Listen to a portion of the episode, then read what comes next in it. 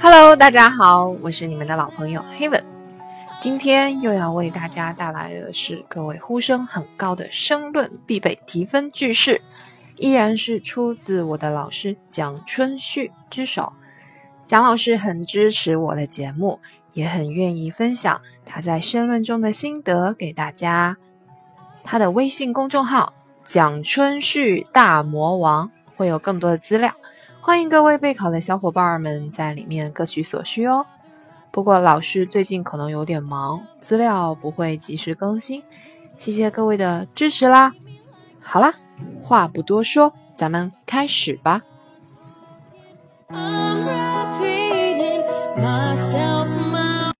一，政令时则百姓衣，贤良服。这句话的意思是，政令颁布适时，百姓就能被统一起来，有德才的人才会心悦诚服。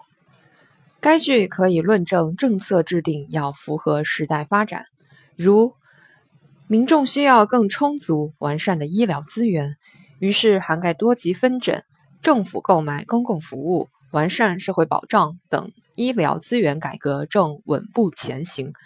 民众呼吁更公平合理的教育，于是取消各类不合理加分，实行最严高考，英语可一年多考等政策应运而生。固然政策还有不足，但民众看得到政府的努力，政府了解百姓的诉求。这种良性互动的背后，也符合中国的那句古话，政令时则百姓衣，贤良服。二，为政以德，譬如北辰，居其所而众星拱之。该句的意思是，以道德原则治理国家，就像北极星一样处在一定的位置，所有的星辰都会围绕着它。一方面，执政者要以德施政，善待民众；二是要以自身的道德行为去教育和感化百姓。该句可以论证加强党员干部修养和干部队伍建设，如为政以德，譬如北辰，居其所而众星拱之。道德素养无论在何时何地都是考验一个人的基本标尺，但很多人却不以为然。然而电视专题片《永远在路上》却给世人提了个醒，它不仅明确了政府反腐倡廉的决心与常抓不懈的毅力，更向世人证明一个朴素却深刻的道理：正确的价值观与高尚的道德看似缥缈，却真实地影响了个人取舍和人生起伏。三，牙斋卧听萧萧竹，一世民间疾苦声。歇晓无曹州县吏，一枝一叶总关情。该句的意思是，在一个凄风冷雨的夜晚，我在县衙书斋躺着休息，听见风吹竹叶发出的萧萧惊石之声，立即联想是百姓啼饥嚎喊的怨声。我们这些小小的州县官，老百姓的一举一动都牵动着我们的感情。为官要将百姓的安危冷暖放在心头，对于民心所向、民心疾苦要格外关注。该句可以论证群众利益无小事，基层工作大作用。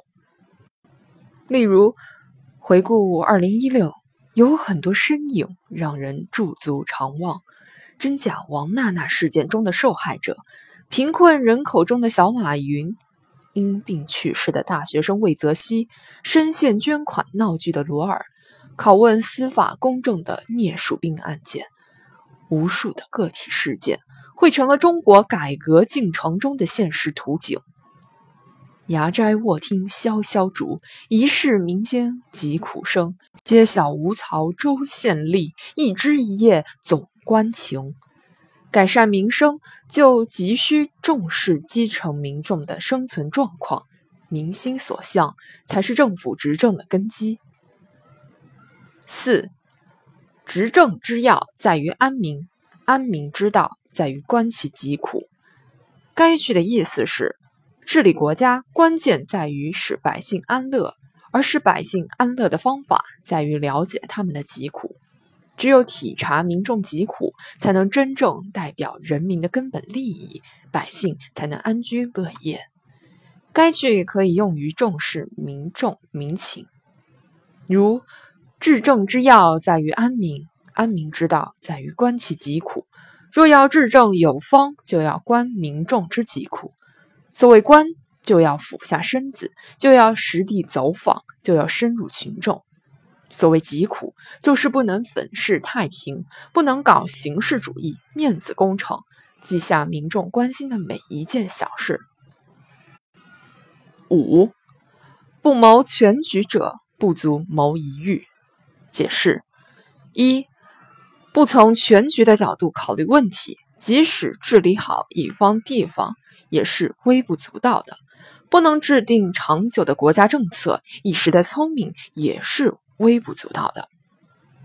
第二种解释是，想做好一件事情，就得方方面面都考虑到；想做好具体某一个方面，就得从全局出发。